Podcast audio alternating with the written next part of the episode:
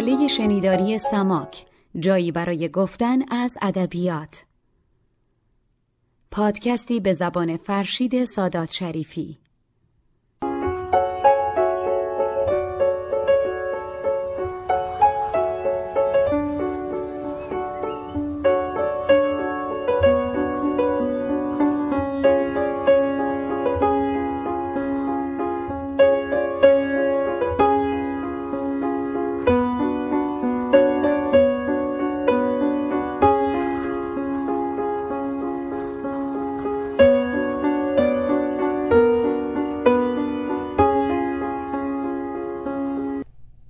مخاطبان عزیز مجله شنیداری سماک سلام. در یک اپیزود یکم زودرستر و کوتاهتر و همچنین میشه گفت به نوعی رقیقتر با موضوع ادبیات و فراغت در خدمت شما هستیم. موضوعی که به نرمی ملودی همین موسیقی که شنیدید و میشنوید و با اندک فراز و فرودهایی خواهد بود مثل این نوا که خیلی خوب حال و هوای این پادکست یه مقدار آهسته ما رو و کوتاه ما رو روایت می‌کنه. بهانه این موضوع ادبیات و فراغت تعطیلات زمستانی کشورهای مغرب زمین و همینطور حال و هوای تغییر فصل هست. با شما خواهم بود.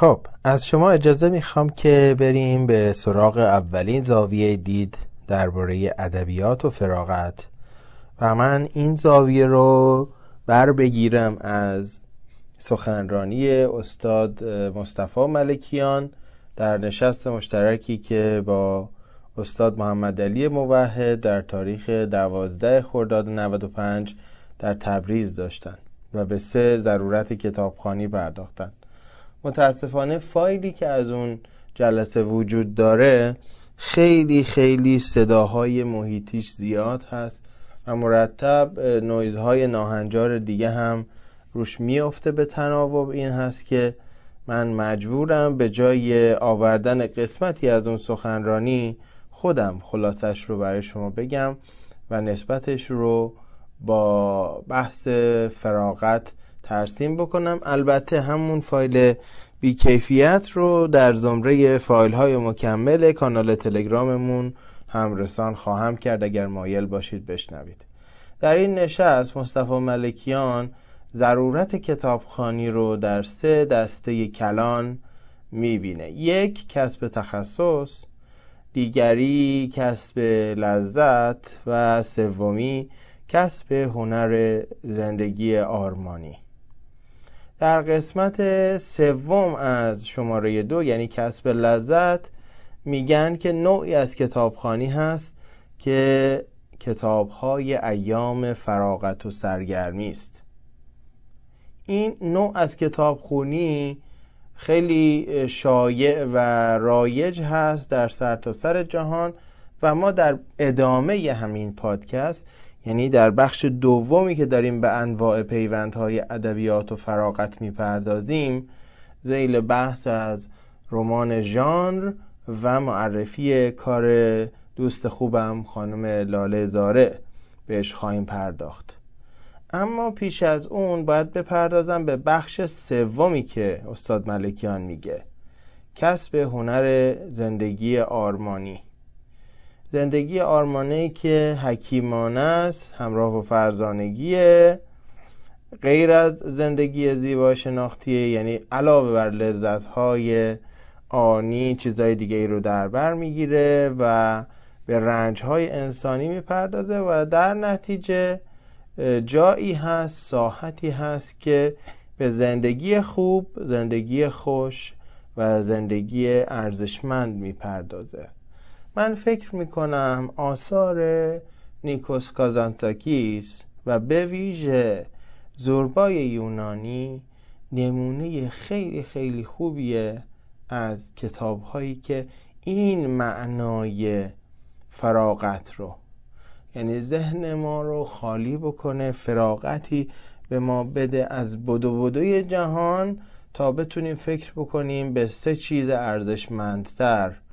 خوب خوش و ارزشمند که در لابلای کتاب ها می‌تونیم اونها رو پیدا بکنیم و اگر من بعد از این همه سال معلمی ادبیات بخوام یک کتاب رو مثال بزنم که هم این سه درش هست و هم اون سرگرم کنندگی متناسب با ایام فراغت و سرگرمی هم درش دیده میشه بیدرنگ اولین نامی که در ذهن من میگذره و به یاد من میاد و اولین پیشنهادی که بر زبانم جاری میشه کتاب زوربای یونانی هست.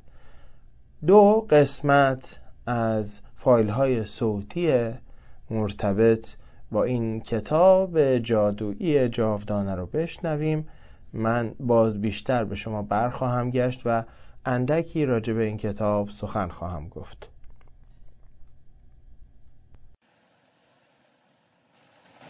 Teach me to dance. Will you? Dance? Did you say dance?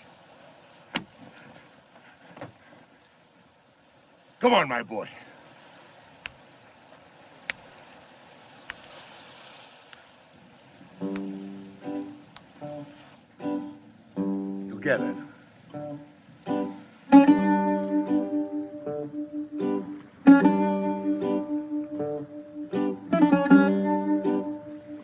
か。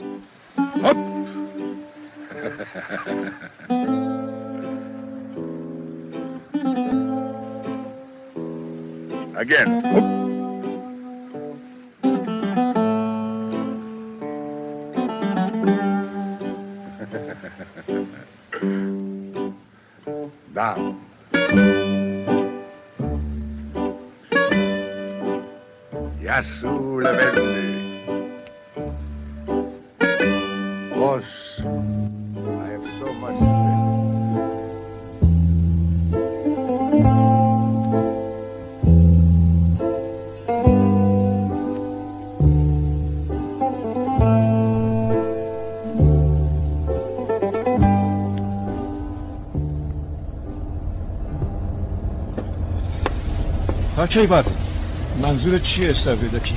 تا کی می‌خوای کاغذ سیاه کنی و انگشتاتو جوهری کنی؟ ول کن نوشت کن. خسته نشدی اینقدر تو انزمان نشستی و چرت پرت رو فکر نوشتی با من بیا بریم سر تو از تو غار در بیار اطرافتو نگاه کن. مثل بقیه مردم از زندگی لذت ببر. تو که می‌دونی من گوش گوش مگه تو نمیگی تنها راه رستگاری نجات دیگرانه؟ مگه نمی‌نویسی که مردم نجات بدی؟ خب تو قفقازم هزاران نفر از هموطنانمون به کمکمون احتیاج دارن. تو خطرن بیا با هم بریم و کنارشون بجنگیم. اونا رو نجات بدیم. بعد این همه سال که با هم توی خونه زندگی کردیم معنی سکوت تو میفهم وقتی جواب نمیدی یعنی با هم موافق نیستی باش. هر طور راحت. نه نه. دارم فکر می‌کنم بعد از این ممکنه دوباره هم دیگه رو ببینیم یا نه؟ درسته من اگه منظورت مردنه باید بگم من حالا حالا ها همچین قصدی ندارم رفیق. از شوخی گذشته. هر وقت دیدم خیلی گرفتارم به خاطر تو از همین روش مسخرت استفاده می‌کنم. تلپاتی. هرچند بهش اعتقاد ندارم. فقط بگیری. بگیری و بیای پیشم. تو هم همین کارو بکن. باشه. منم همین کارو می‌کنم رفیق. نگاش کن نگاش کن. صداش داره میلرزه. تو نبودی که همیشه می‌گفتی مرد نباید احساسشو نشون بده؟ راست میگی. شرماور آدم نتونه احساساتشو کنترل کنه. من دیگه باید برم. بذار من چمدون تو برم. نه نه نه نه اینطور راحت. یعنی هرچی زودتر ازت جدا بشم بهتره. هرچی طول بکشه سختتر میشه. خداحافظ عشق کتاب. امیدوارم دوباره یه روز همدیگر رو ببینیم. مطمئنم به آخر هفته نرسیده برمیگرد. هر روز بیم همینجا تو اسکله منتظرت میمونم اشتباه می‌کنی بازی. مراقب خودت باش.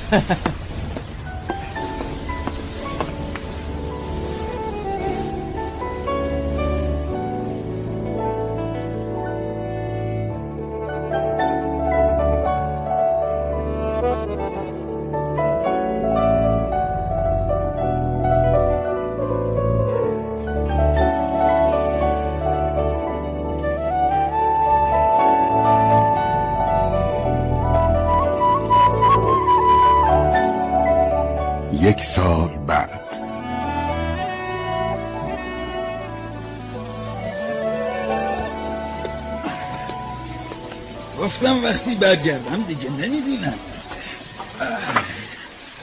تو که هنوز اینجای آقای بازی؟ آقای نویسم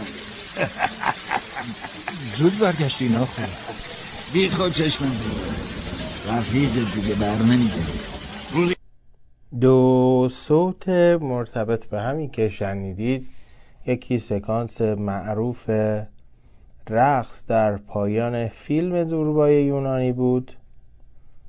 که میذارمش در کانال تلگرام و بسیار معروف و شناخته شده هست برای اهالی سینما و سینما دوستا و دیگری اجرای بسیار بسیار هنرمندانه بخش های از این رمان به صورت نمایشنامه رادیویی به سرپرستی میکائیل شهرستانی که اون هم در کانال های مختلف تلگرام دستیاب هست و من لینکش رو خواهم گذاشت. سرآغاز نمایش رو که در حقیقت گره افکنی اصلی داستان روایت میشه در اونجا دیدیم و اونها هم با خوشتلیقگی از همون موزیک متن استفاده کرده بودن.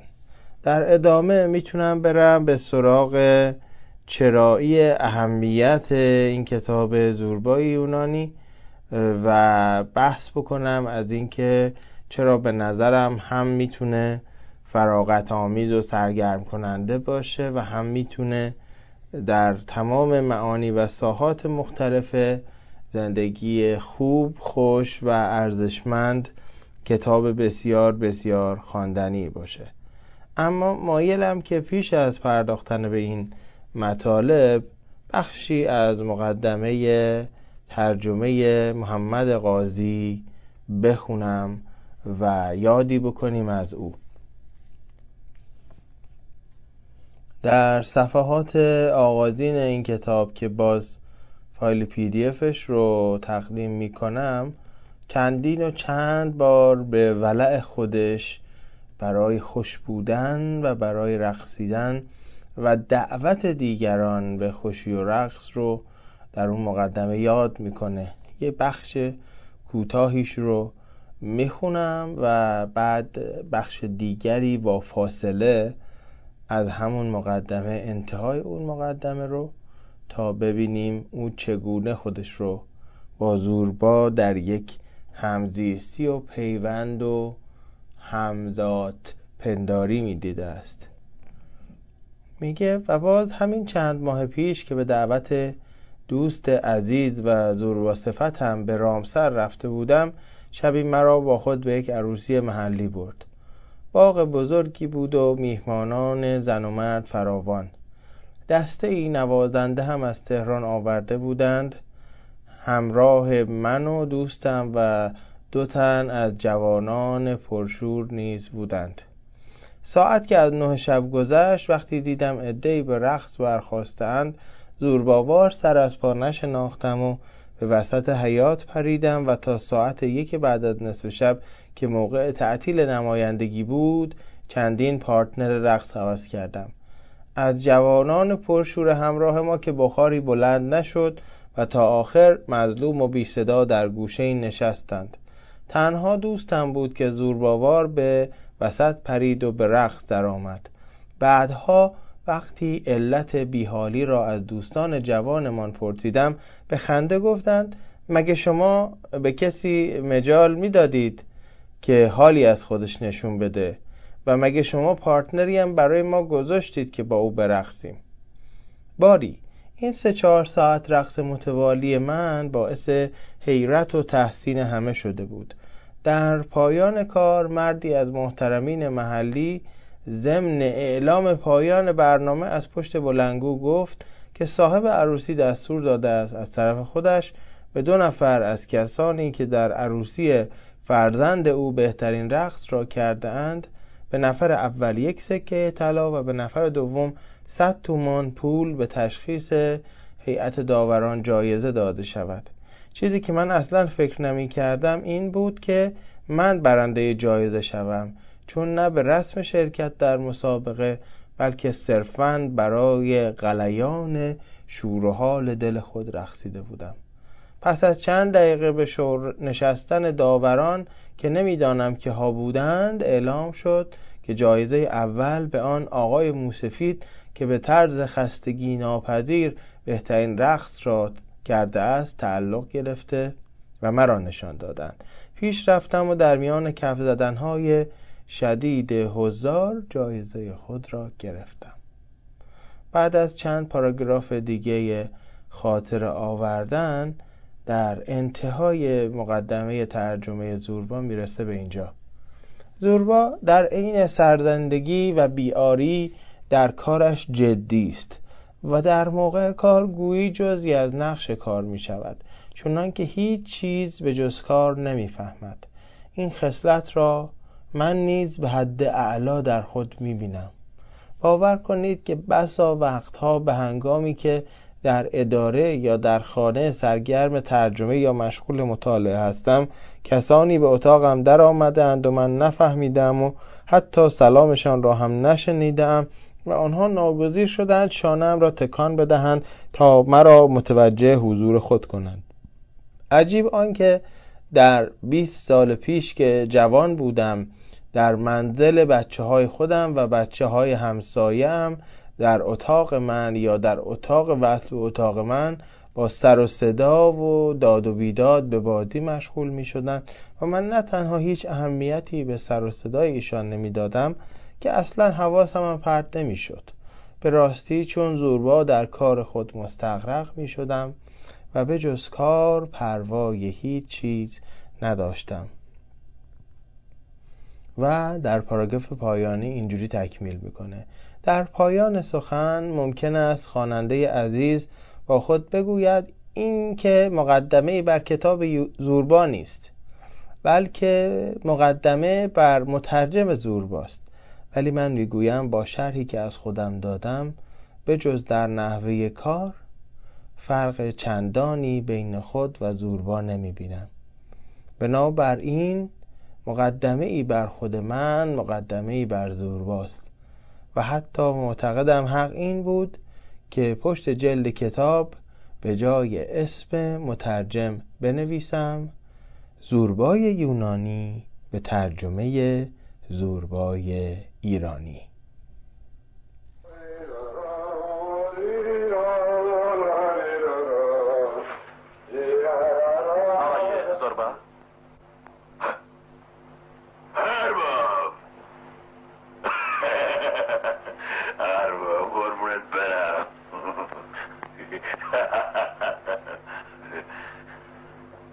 میدین آقای زربه آره می‌دونم. دو ساعت پوست تنم سابیدم دو ساعت آزگار تو همون کیسه کشیدم. هنو گوش میاد. بله.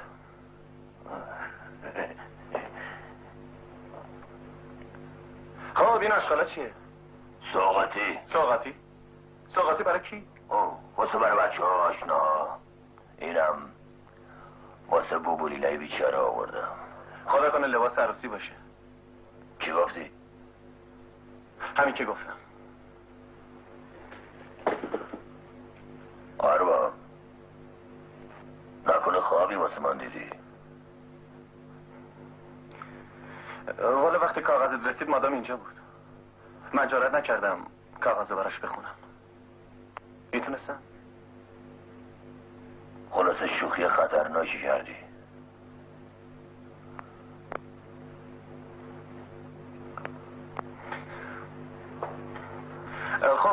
مسئله کاپ کشیده خریدی؟ کارا رو براز قصه نخور.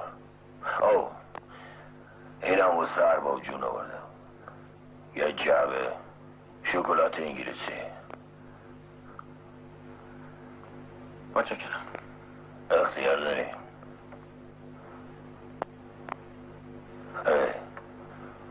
مسخره بازی دیگه بسته. اینو جدی میگم. باید کمره رو صفر ببندیم بریم پیپون. یه پول حسابی. تو اصلا پذیر نیستی. نفهمیدم منظور چیه. حال با تقدیم احترامات. خدای من. چه بلایی سر موهات آوردی؟ رنگش کردم. چرا؟ واسه سر بلندی. واسه اینکه وقتی با دختره می‌رفتم بیرون جنف نشه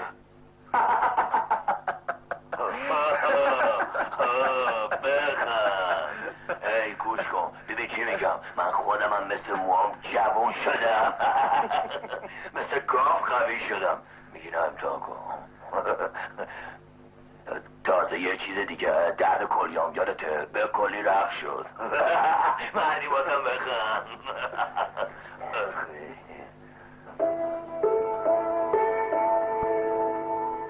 راستی بینم دیشب وقتی برگشتم اینجا نبودی. کجا رفته بودی؟ جلک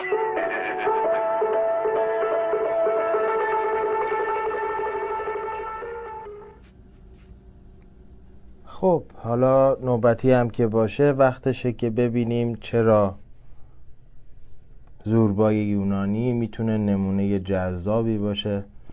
از دسته اول آثار ادبی که ما پیشنهاد می‌کنیم در فراغتتون بخونید. آثاری که ضمن جذاب و خواندنی بودن ما رو به سمت فکر کردن به بهتر زیستن هم رهنمون میشن. تنهایی توی این کتاب نیست به خلاف خیلی از آثار ادبی که تنهایی رو محور رنجاور هستی شخصیت ها می‌بینند و برای ما باستابش میدن.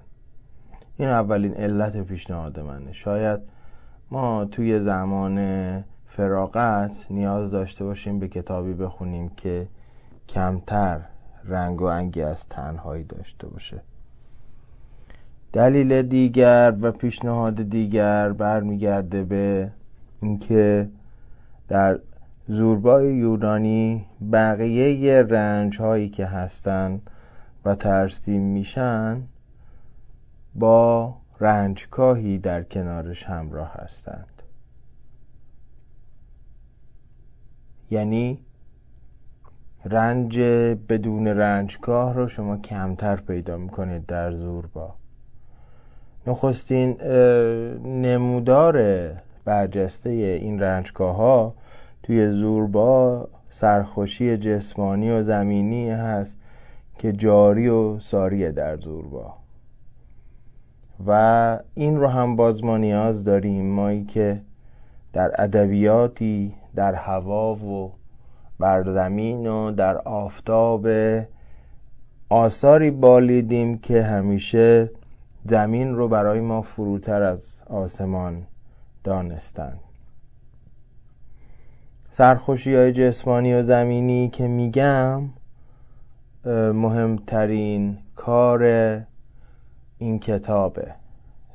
زوربایی که دنبال اینجور لذاذه و اربابی که دنبال پناه بردن به هنره و چه رنجگاهی بهتر از هنر وقتی که می‌خوایم کنار لذایز دنیوی بذاریم. و زوربا از لذت بخش بودن سخن گفتن هم برامون میگه. این هم باز یکی از دلایلیه که فکر می‌کنم لازم و جذاب خوندن زوربا دیگه اینکه ارتباط با جنس مکمل یا اون چیزی که بهش میگن مخالف در ادبیات ما همیشه یک رنگ و بوی زیر سایه مسئله داشته. چه مثبت و چه منفی. در صورتی که در این کتاب خیلی طبیعی ترسیم میشه. و البته کتاب های بعدی کازانزاکیس مثل به سوی آزادی به هر حال میرن به سمت رنج های متعالی تر و رنجگاه های متعالی تر چهارم این که بست و گسترش پیرفت های داستان زوربا میره به سمت دم غنیمت شمردن اون چیزی که در فرنگی بهش کارپدیم گفته میشه. زوربا سعی می‌کنه در هیچ شرایطی دست از لذت بردن بر نداره و یه دستاورد عجیب و خوب و دلپذیری که این تلاشش داره منبع لذت بودن طبیعته. از اون طرف ارباب هست که اعتقاد به گناه آلوده بودن لذت داره و برای ما ای که باز این آموزه رو خیلی در خودمون می‌بینیم و در ما پرورده شده تقابل این دوتا می‌تونه جذاب و درس آموز باشه. زوربا در جواب یکی از این دقدقه های گناه آلود بودن لذت در صفحه 32 کتاب میگه که شادی های این جهان بسیارند چون زنها، میوه ها و فکرها لیکن به گمان من هیچ نشاطی به قدر سفر بر این دریا در هوای ملایم پاییزی و زمزمه کردن نام هر یک از جزایر آن قلب آدمی را در بهشت لذت قوتور نمی سازد پس یک رنجگاه دیگه هم اینجا اضافه میشه که سفر هست. نکته بعدی کتاب در این هست که اصلی ترین نگاه اعتراضی کازانزاکیس هم توی همین تقابل زوربا و ارباب شکل می‌گیره. ارباب در حقیقت نماینده دوران میانسالی خود کازانزاکیسه و زوربا نماینده دوره دیگری که ترجیح میدم خودتون با خوندن کتاب کشف بکنید. زوربا نگاهی انتقادی به جهان داره و نویسنده با آریت گرفتن او از جهان واقعی چون واقعا این آدم وجود داشته و بعد کازانزاکیس او رو به عالم داستانش می‌بره و شاخ و برگ میده و میپرورونه. با خلق این چهره دوم زوربا در حقیقت دغدغه جامعه بشری برای لذت بردن یا نبردن رو به کلمه تحلیل کرده و با شکل و طعم و رنگ ادبیات به تحلیلش نشسته. اندیشه زوربا بر این استواره که از طرفی مرگ قایت هر انسان لذت جویه یعنی چی؟ یعنی بدون توجه به مرگ و در غیاب مرگ اندیشی هرگز نمیشه چشم توجه واقعی رو به سمت زندگی باز کرد. در این کتاب البته دو نوع نگاه به مرگ وجود داره. یکی پرخاش علیه نظام موجودی که پر از معتقدات خرافیه و سرنوشت طبیعی رو یه جور جبر می‌دونه. و برای زوربا مفهوم نیست که چرا باید همچین مرگی وجود داشته باشه. و از طرف دیگه مرگی هست که یه نوع انتقال و هجرت و به آموزه های سمیم و قدیم و عمیق فکری و فرهنگی یونان برمیگرده که ما مشابهش رو هم در فرهنگ های دیگه از جمله فرهنگ خودمون داریم. ارباب این نگاه رو نمایندگی می‌کنه که مرگ و هجرت مهمترین کلید واژه های توصیف این نگاه هستند پیوند مرگ با هجرت پیوند مرگ با انتقال. چون ارباب شکی درباره جهان پس از مرگ داره که این شک انکار ناشدنیه. مثلا تو صفحه 245 کتاب میگه بار دیگر این هشدار وحشتناک همراه با صدای فریاد کلنگ ها در من تنین انداخت که این حیات آدمی است و حیات دیگری وجود ندارد. البته تجربه های این دو نفر در زندگی با هم متفاوته ولی هر دوشون ضمن تأمل در مفهوم لذت و گناه به عمیق شدن درباره مرگ می‌رسن. نکته دیگه ای هم که هست راوی رو اگر اضافه بکنیم به این معادله می‌بینیم که راوی ما هم نمی‌تونه با مرگ خوب بگیره. و از گریستن در برابر مرگ عزیزانش هیچ عبایی نداره. و نکته ای که هست اینه که هر دوی اینها با مرگ مواجه میشن و اشکال مختلف این مواجهه توی کتاب هست.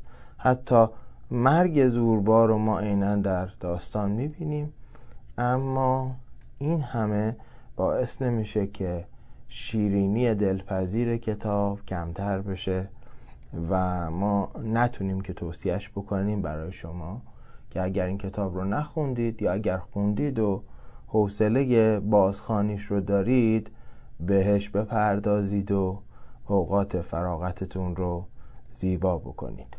بگذریم از این که از جنبه زبانی هم واقعا دایره واژگانی مرحوم قاضی غنی و شگفتاوره و می‌تونه ذهن ما رو تر و تازه بکنه. چه در کشور خودمون باشیم می‌تونه در این کار کرد قرار بگیره که ذهن ما رو از کلیشه های روزمره که رسانه ها به ذهن ما میریزند یه خورده پاک بکنه و قوار زدایی بکنه. و چه در بیرون ایران باشیم که مجبوریم روزانه به زبان دیگری صحبت بکنیم و خوندن این نصر جادویی این ترجمه زیبا می‌تونه کلمات رو دوباره از پستوی عقب رفتگی و احیانا فراموشی فرا بخونه و برای ما تر و تازه و درخشان بکنه. امیدوارم اگر خوندید از جهان لذت های دستیاب و شیرین زوربا همون قدری محزوز بشید که از نصر درخشان زوربای ایرانی محمد قاضی در ادامه و بعد از یه میان پرده بریم به شکل دوم ادبیات سرگرم کننده که همانا رمان ژانر هست و یک نمونهش رو برای شما معرفی می‌کنیم.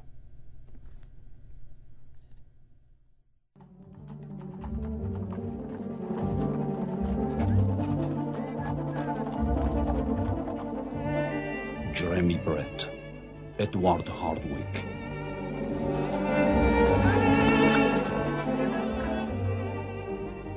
در بازگشت شرلوک هولمز.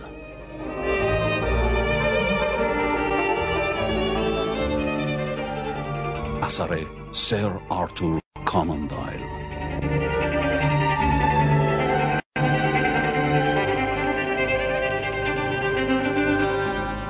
تنظیم برای تلویزیون جان هاکسورس. در سال 1891 در آبشار رایشنباخ نزدیک میرنگن در سوئیس شروک هولز عاقبت حساب خودش رو با پروفسور موریاتی خطرناکترین جنایتکار اصل خودش بست. هر دو در اون محل هولناک تنها بودند ولی نتیجه کشمکش اونها برای یک شاهد با تجربه آشکار بود. هولز موفق شد نابودی دشمن بزرگ خودش رو به قیمت زندگیش به دست بیاره.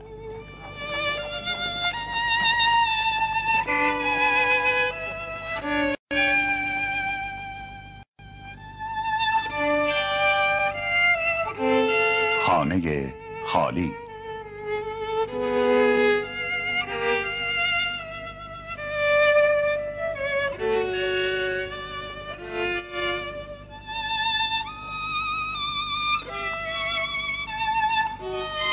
الان سه ساله که دوست عزیز من زندگی رو ودا گفته. اونجا در اون آبشار زیر اون گرداب دکتر موریاتی بدنام و قهرمان بینظیر نسل او در قانون برای همیشه در کنار هم خواهند خوابید.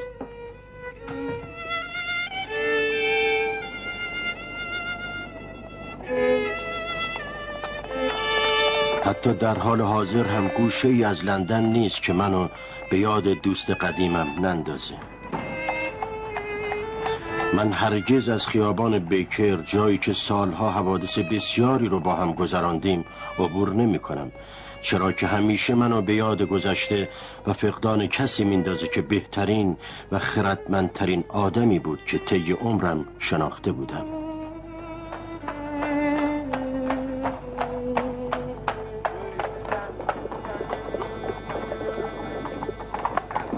من علاقه بسیار خودم رو به مسائل جنایی از دست نداده بودم و اونو با کار به عنوان جراح پلیس ارضا می کردم در اوایل بهار 1894 بود که صبح زود منو برای کاری در وست اند خواستند. صبح بخیر سرکار. صبح بخیر دکتر. آقای بازرس منتظرتونم. طبقه بالا متشکرم. قطعا با شنیدن این صوت برگرفته از مجموعه تلویزیونی شرلوک هولمز به یاد خاطرات دیدن این فیلم افتادید و ممکنه در کنارش تو دلتون از خودتون پرسیده باشید. اینا قرار بود رمان ژانر معرفی بکنن. اگرم ژانر ژانر جنایه چرا نمونه تازه معرفی نمی‌کنن؟ شرلوک هولمز رو که خودمون می‌شناسیم. یا پرسیده باشید این اپیزود بازگشت شرلوک هولمز چه ربطی داره به معرفی رمان ژانر ایرانی؟ می‌تونم پاسخ بدم که احسان نوروزی در یک مقاله بسیار خواندنی دو قسمتی که بر روی سایت britishcouncil.org مربوط به رایزنی فرهنگی سفارت بریتانیا به فارسی منتشر کرده و نامش رو هم شرلوک هولمز دو نقطه پرونده ایرانی گذاشته.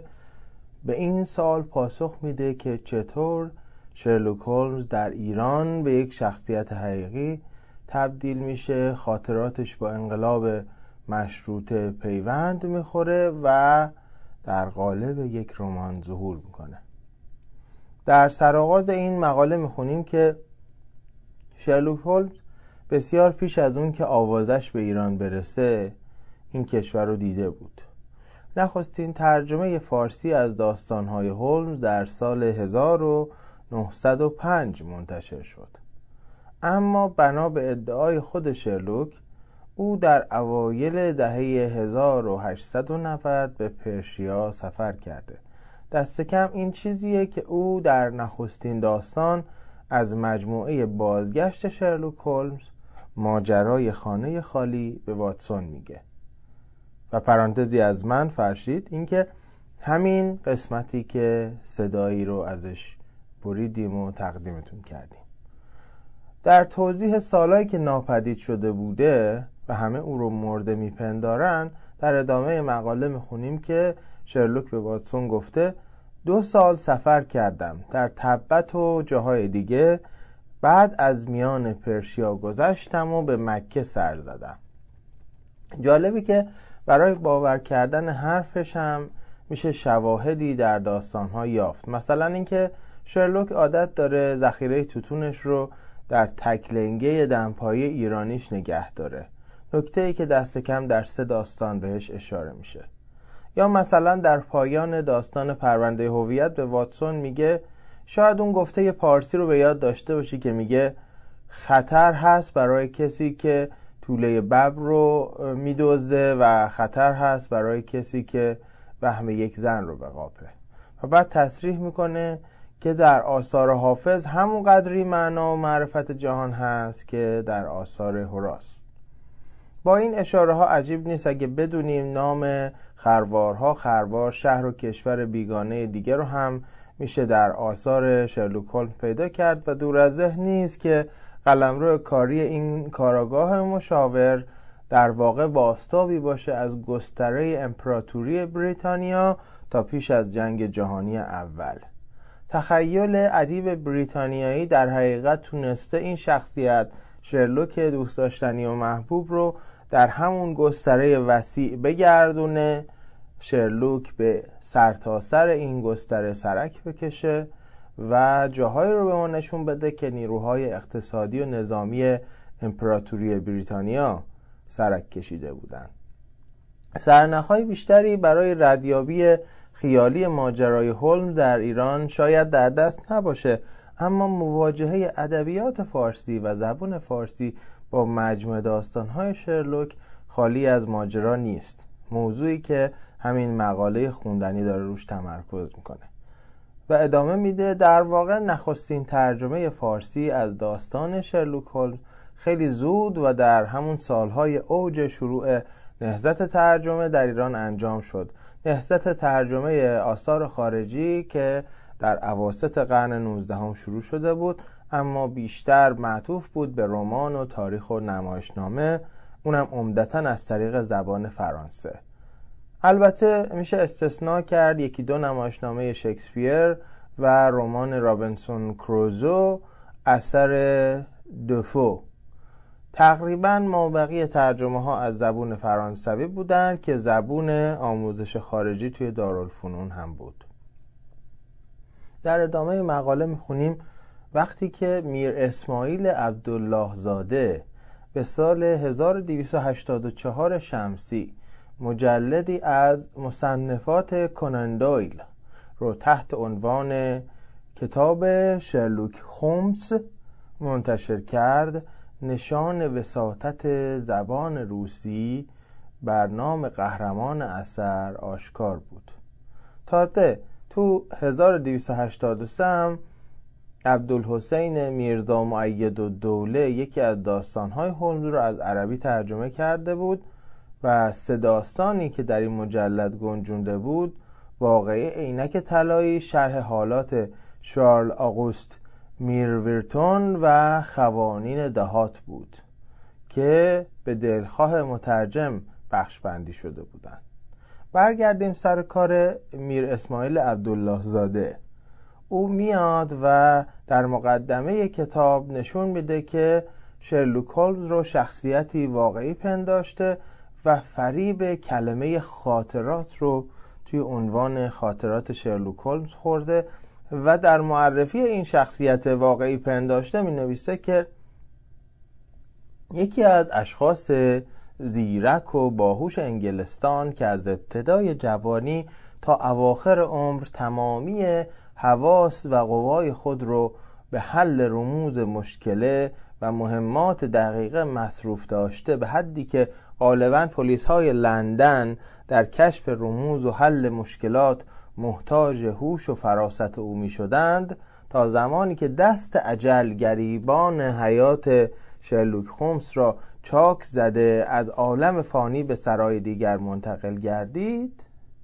الاخر او مدعیه که حکایات غریبه و اتفاقات عجیبه ای که از هوش و زکای محیر العقول شرلوک در این کتاب ذکر میشه دکتر واتسون پس از مرگش به رشته تحریر در آورده و به جهت خدمت به ملتش اونها رو به تب رسونده.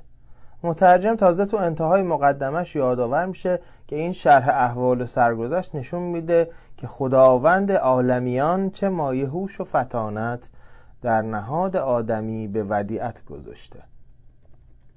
در ادامه این مسیر جالب و عجیب ادوارد براون ایرانشناس انگلیسی در سومین جلد از کتاب تاریخ ادبیات ایرانش به سال 1920 به ترجمه عبدالله زاده از شرلوک هولم اشاره کرده و میگه که انشای این ترجمه در نهایت سلاست و روانیه و اون رو کتاب مناسبی برای فارسی آموزی انگلیسی زبان ها پیشنهاد می‌کنه. هرچند یادآور میشه که در مقایسه با رواجی که شرلوک هولمز در عثمانی داره گیر آوردن نسخه ترجمه عبدالله زاده در ایران سخته. دویسنده تیزهوش و تیزبین مقاله احسان نوروزی در ادامه میگه که از حذفیات و تصرفات عبدالله زاده که بگذریم بعضی از تغییرات متنش حاوی معانی ضمنی جالبی هستند من از ذکر اینا توی این قسمت میگذرم و شما رو دعوت می‌کنم به اصل مقاله رجوع بکنید که لینکش رو در کانال تلگراممون خواهیم گذاشت. اما در قسمت دوم در پاره دوم این مقاله احسان نوروزی نکته های خیلی خوبی رو میگه و نشون میده که چطور اثر آرکتور کانندول با نام عملیات خارق‌العاده شرلوک هولمز با سین پلیس مشهور انگلیس همه این اسم کتاب بود. به ایران وارد میشه و به کتابی به نام صادق ممغولی داروغه اصفهان تبدیل میشه. توی این بخش از مقاله می‌خونیم که تا اوایل صده چهاردهم شمسی ترجمه از زبان انگلیسی کماکان نادر بوده و حدود دو دهه بعد از دو ترجمه اولیه داستانهای شرلوک هولم به فارسی که بگذریم که قبلا گفتیم یکیش از عربی بود و دیگری از روسی ترجمه دیگری با عنوان عملیات خارق شرلوک هولمز پلیس مشهور انگلیس به سال 1306 منتشر میشه. احسان نوروزی اشاره می‌کنه که از زبان مبدع این اثر مطمئن نیست اما تردیدی نداره که این زبان انگلیسی نبوده.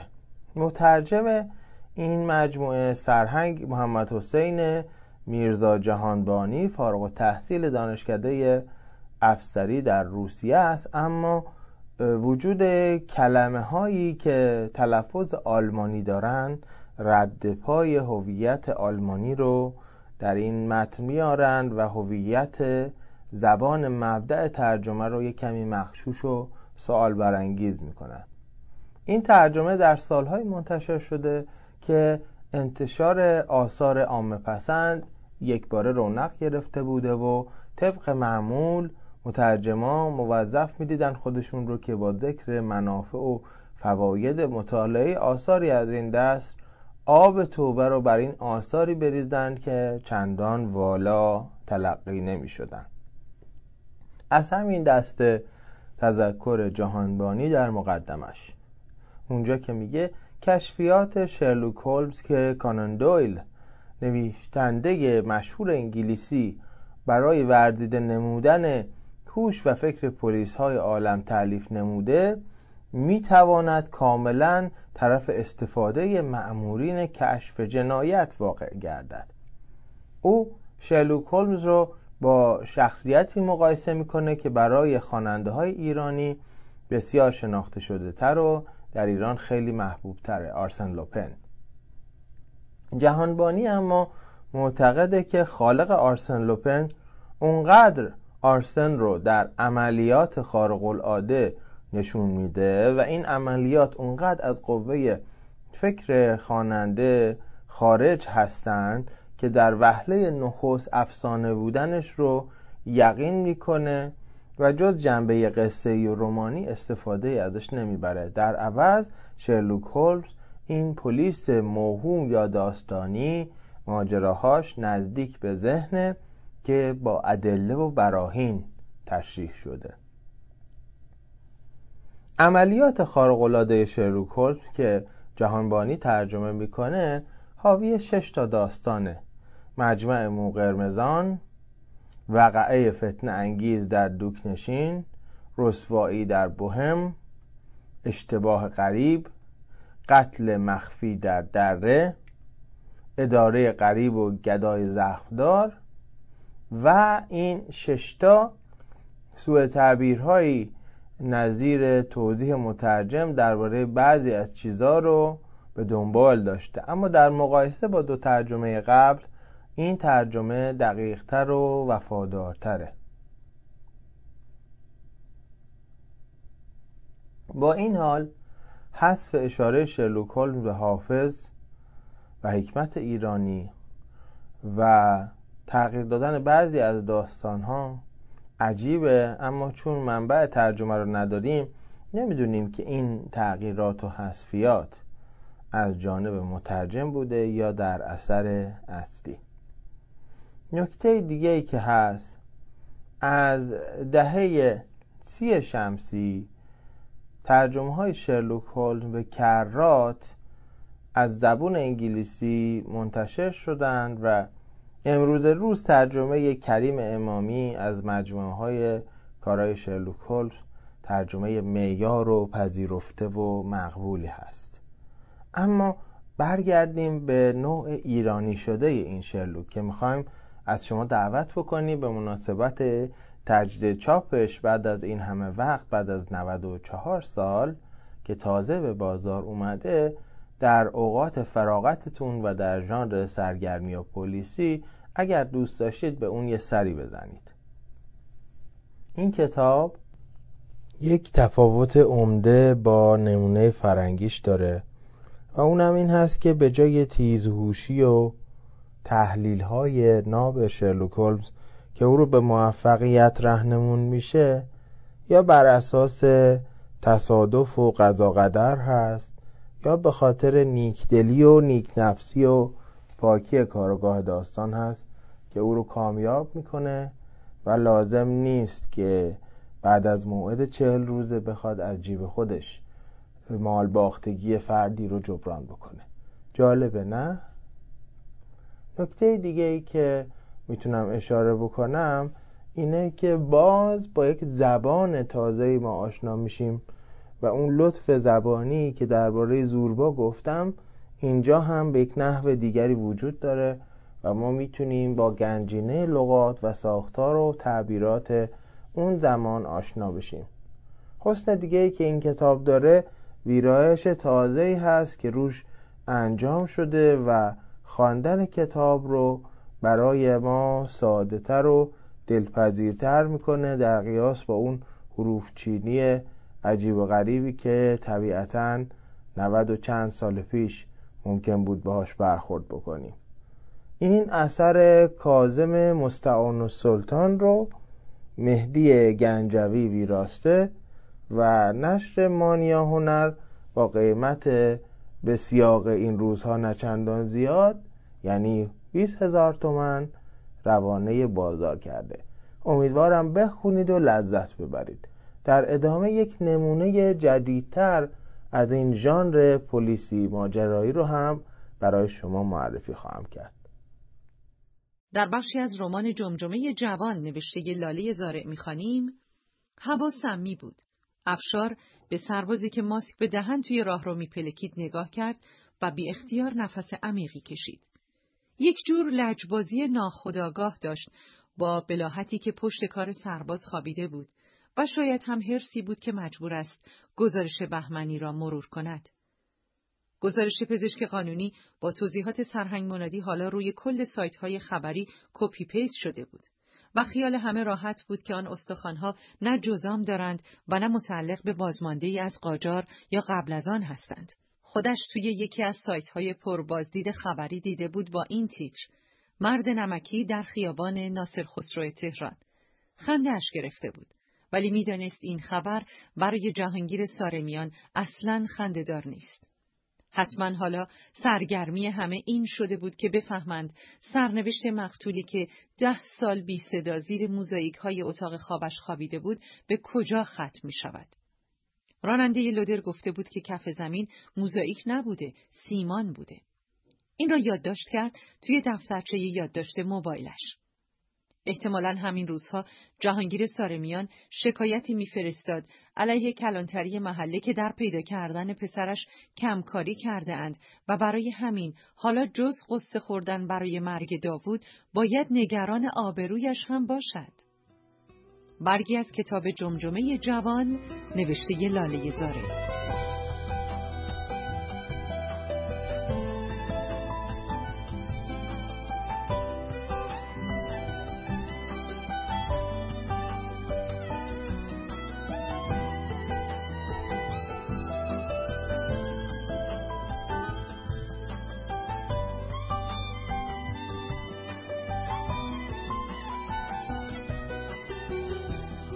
اندیشه و گفتار و کردار نیک نتیجه علم و معرفت است و همه اندیشه و گفتار و کردار ناپسند ثمره نادانی.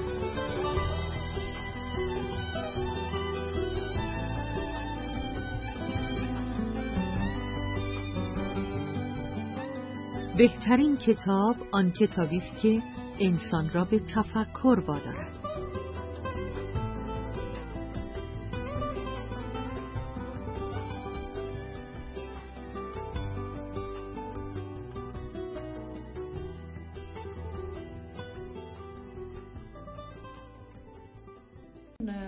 معماها فکر کنم این داستان چهارم اون مجموعه بود که تبدیل شد به این رمان.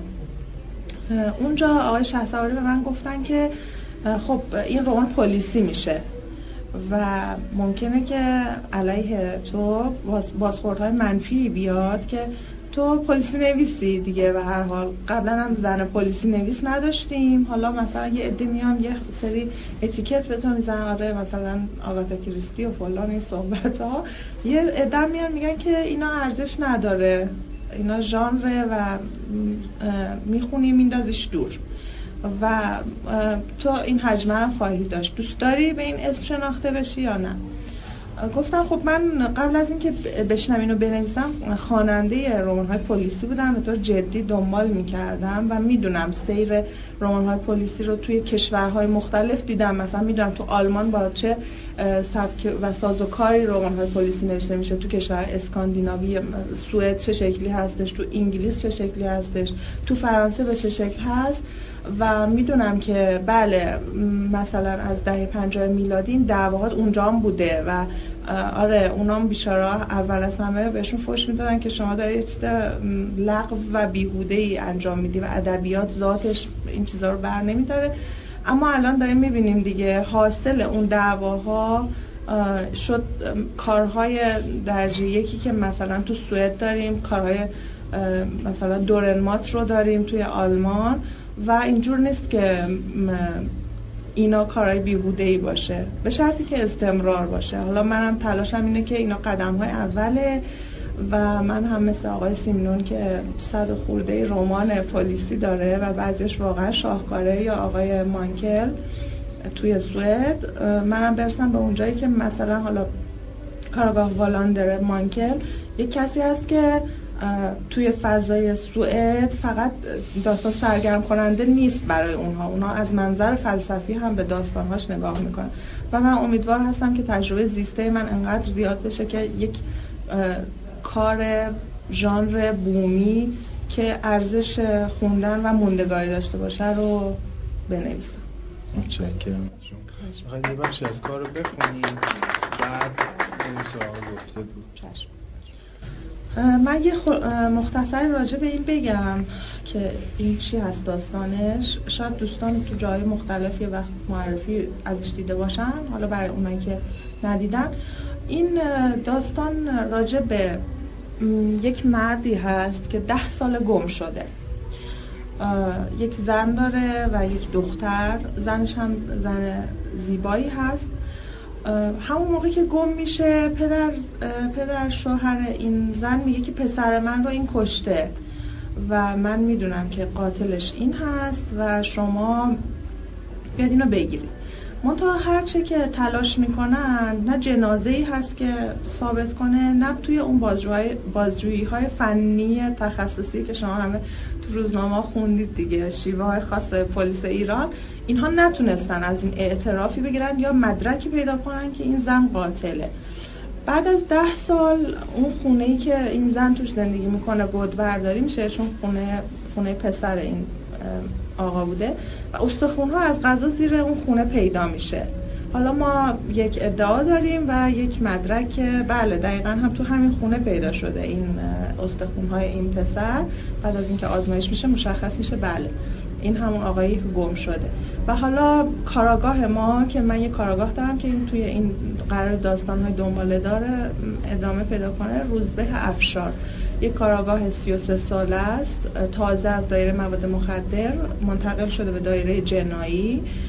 و قرار هست این پرونده رو باز کنه. اما این کاراگاه یک بکگراند داره یک مسئله خانوادگی داره خودش در ذهن خودش حل نشده که به نوعی یکم گره می‌خوره با مسئله خانوادگی که در این هست و یک زن خیانتکار که همه نش...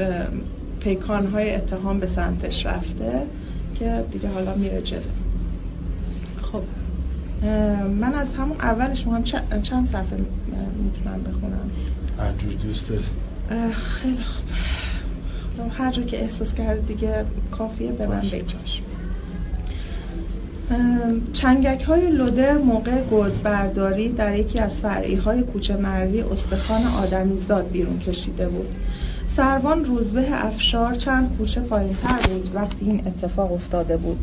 رفته بود تحقیق برای پرونده دیگر مربوط به نزاعی خیابانی که به قتل ختم شده بود.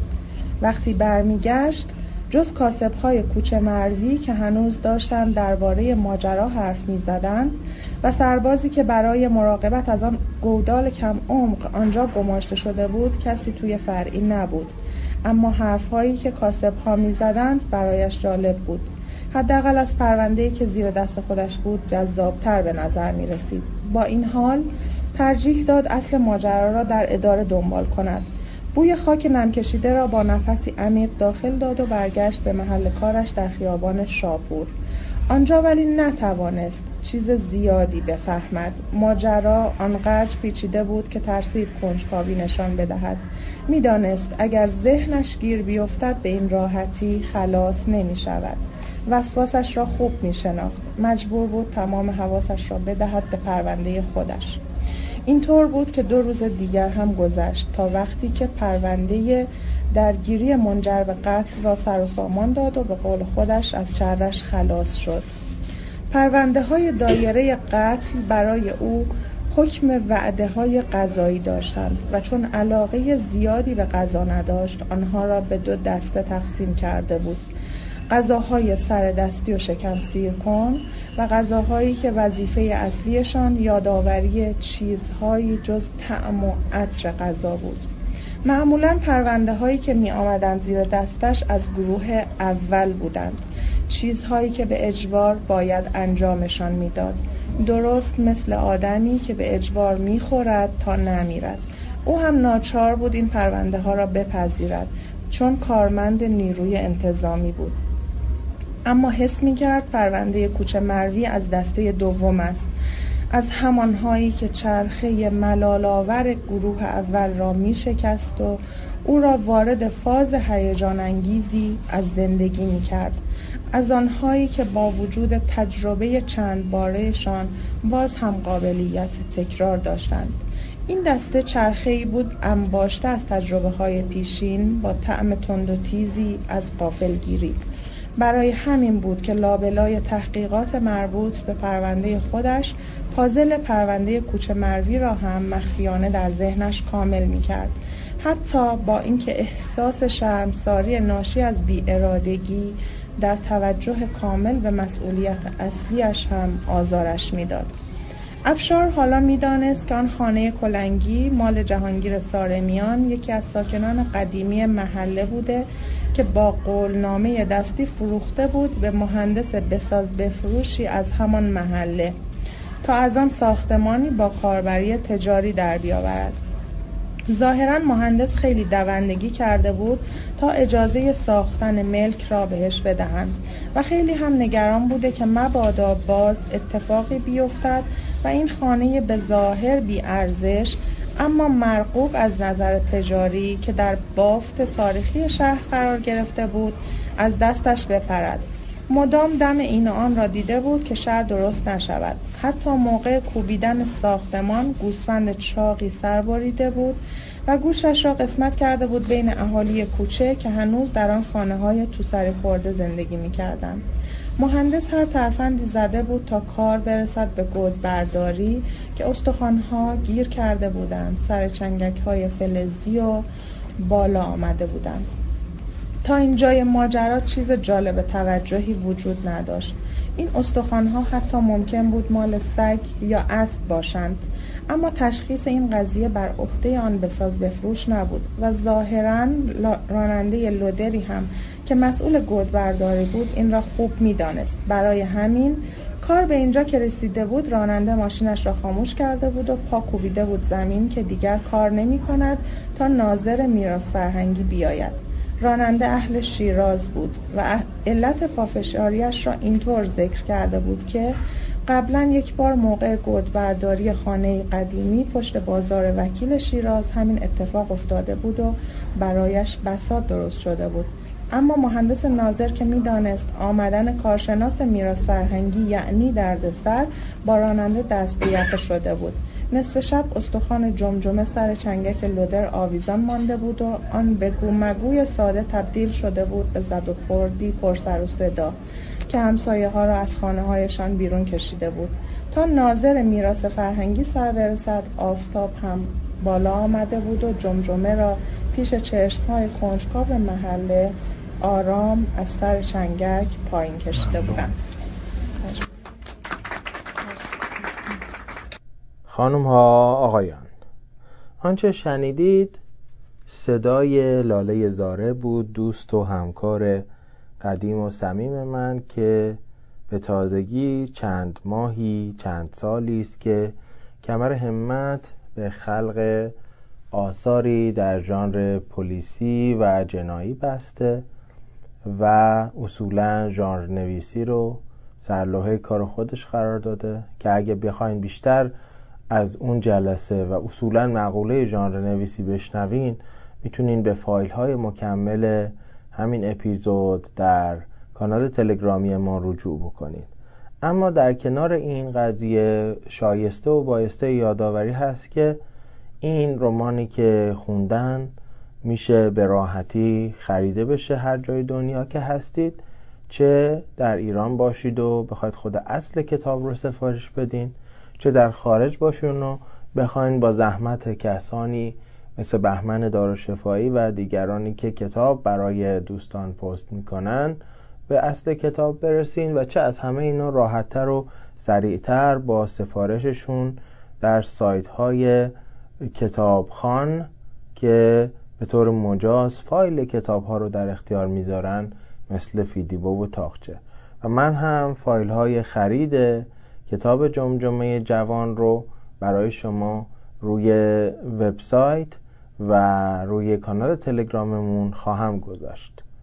علاوه بر همه اینها عرض کنم که چهار پیوست چهار زمیمه برای شما در نظر گرفته شده که در کانال تلگرام و در کنار همه فایل های مکملی که مربوط به ارجاعات این اپیزود هستند منتشر میشه. سه تا از اونها همزمان با پادکست منتشر میشن و چهارمی اندکی دیرتر یعنی تقریبا یک هفته بعد و در فاصله این شماره تا اپیزود دهم. اون ستایی که همزمان منتشر میشن اگر قرار بود شماره نهم پادکست حالت ویژه نداشته باشه و همونجور از ساختار اصلی خودش پورتری شعر و یاد و چهره و چیزهای از این قبیل تبعیت بکنه اون وقت در متن اپیزود قرار می گرفتن اما وقتی که قرار شد به پیشنهاد شما این اپیزود فراغت کوتاهتر باشه و فقط به فراغت بپردازه چه قسمتی که مربوط به بیژن جلالی هست و با یک هفته تأخیر خواهد آمد چه رودکی عزیز که از او یاد می‌کنیم پدر شعر فارسی چه امیر کبیر و چه تمام فایل های مکملی که شما می‌تونید دنبالشون بکنید اینها همگی در کانال تلگرام میان و هیچ نگران نباشید. اگر در پادکست گیرها برنامه ما رو و این اپیزود نهم رو میشنوید خیلی راحت لینک کانال تلگرام ما اونجا هست و شما می‌تونید بهش مراجعه بکنید و به کانال ما سر بزنید. در کنار همه اینها سپاسگزاری از شما بایسته است که همچون همیشه با حوصله خطا پوشی همراه من هستید. من رو میشنوید و حاصل کار همکاران ما رو دنبال می‌کنید. برای تقدیری کوچک از این همراهی و ضمنا برای که نشون بدیم ادبیات فراغت فقط به رمان و داستان محدود نمیشه زمینه چهارم رو برای شما در نظر گرفتیم. دوست و همراه هم محمد مهدی باقری که احیانا او رو با پادکست مولانا خانی می‌شناسید از راه های صحبت کردن اینکه مخصوصا بزرگترها و بچه ها چجوری دیالوگ های طولانی تر و گفتگوهای پرثمرتری در زندگی روزمره داشته باشن برامون میگه و بعد از تبدیل کردن اینها به احیانا زمانی برای بیشتر با هم بودن. و بازی های لذت بخش مبتنی بر ادبیات.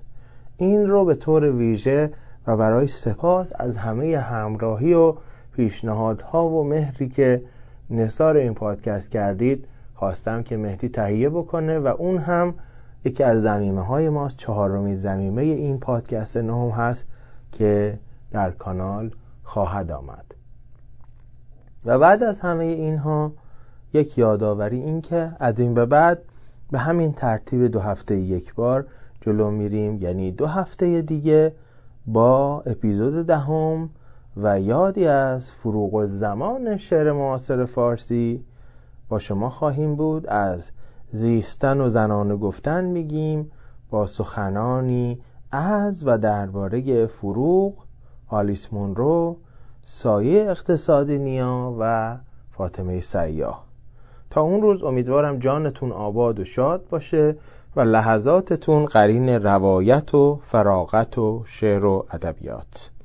صدای من فرشید سادات شریفی رو از این گوشه جهان مونتریال کانادا شنیدید که در گوشرس شما بودم و میزبان مهر و توجه شما.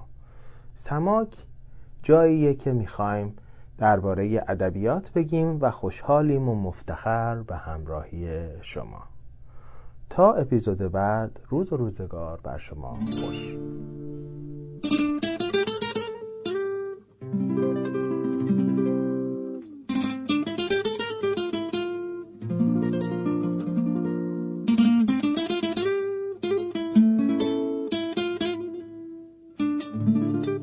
نگاه کن غم درونه دیدم.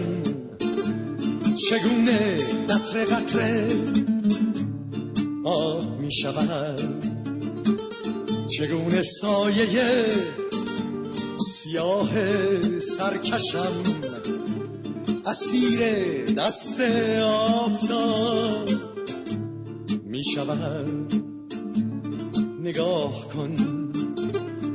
نگاه کن نگاه کن نگاه. تمام هستیم خراب می شود تمام هستیم خراب می شود تو آمدی تو آمدی. ز دورها ز دورها. ز سرزمینه ز سرزمینه.